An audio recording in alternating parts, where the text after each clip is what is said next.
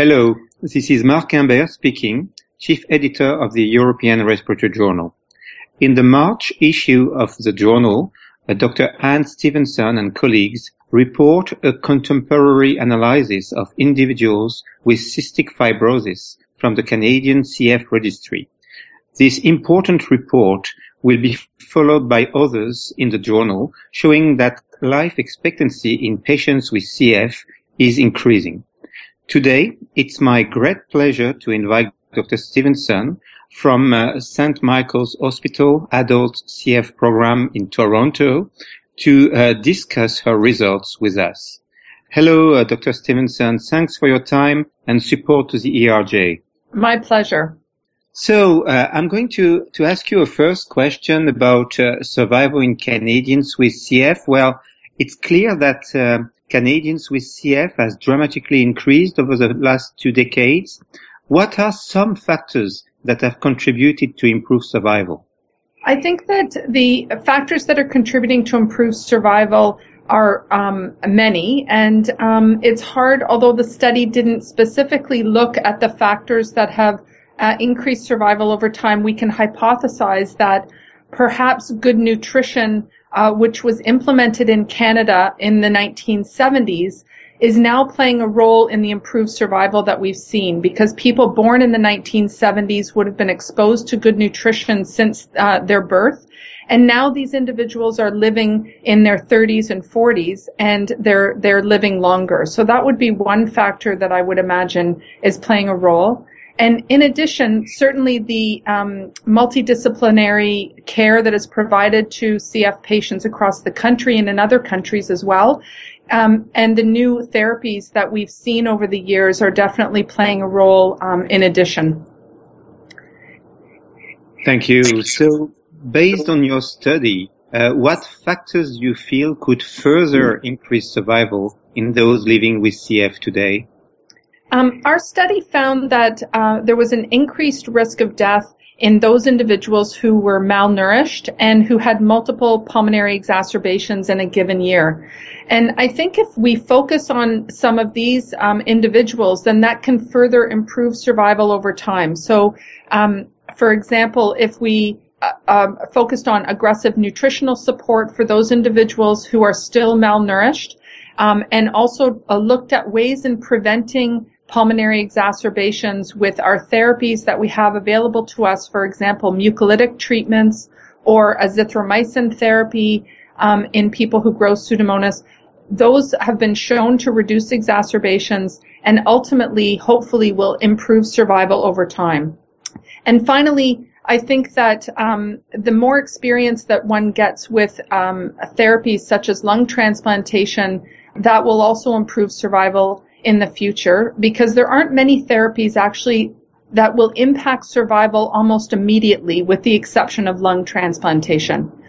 Of course, some of the newer therapies that we're seeing available today, like the CFTR modulator therapies, it's my hope that that ultimately will improve survival in the future, but I think we won't see the effects of that on survival for some time.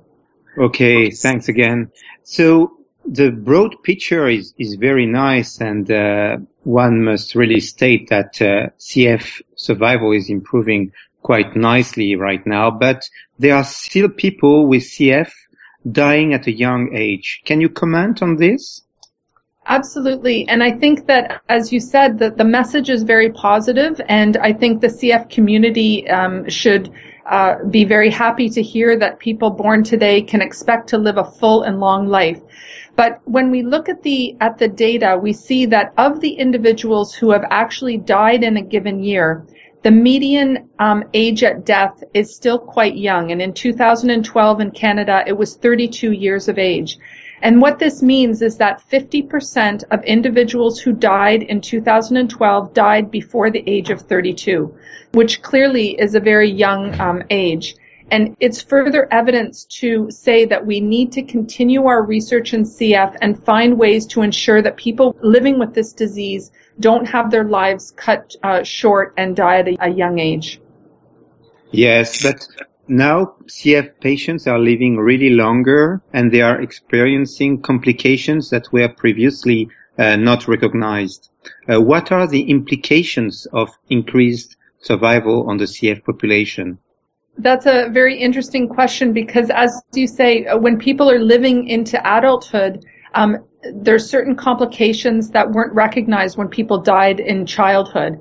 And examples of this are things like CF-related diabetes, um, or depression, or bone disease, or the impact of having um, pulmonary exacerbations and requiring hospitalization, the impact that that has on one's employment or their schooling. And I think that we have to recognize that individuals with CF are a changing demographic of, of patients and that they are um, uh, experiencing complications that we need to address in the future and we need to support them in order to deal with some of these additional complications that they um, previously weren't uh, recognized. Yeah. So do you think that the survival will continue to rise in the coming years? I, I, certainly hope so, and I think we're in a very good place in terms of making a significant impact on the progression of CF disease with the new therapies um, that allow patients to complete their therapies uh, more quickly, for example, and that subsequently will improve compliance of their therapies and as well as I mentioned, the availability of some of the CFTR protein modulator therapies that are in existence now, and hopefully more will be coming in the future that actually correct the underlying problem in cystic fibrosis, I think ultimately will have a huge impact on survival in, in the coming decades. Yeah, that's quite uh, promising. Thank you. So final question about your country. So median survival age in Canada is quite high compared to other countries. Uh, can you comment on why that might be? I think that uh, at face value, it appears that um, the median survival in Canada is a bit higher than some other countries. Although it's difficult to directly compare the statistics that are published from national registries in their reports. Um, some of the differences may be the statistical methodology that's used to calculate the median survival or perhaps the differences in the patient population who are captured within these registries.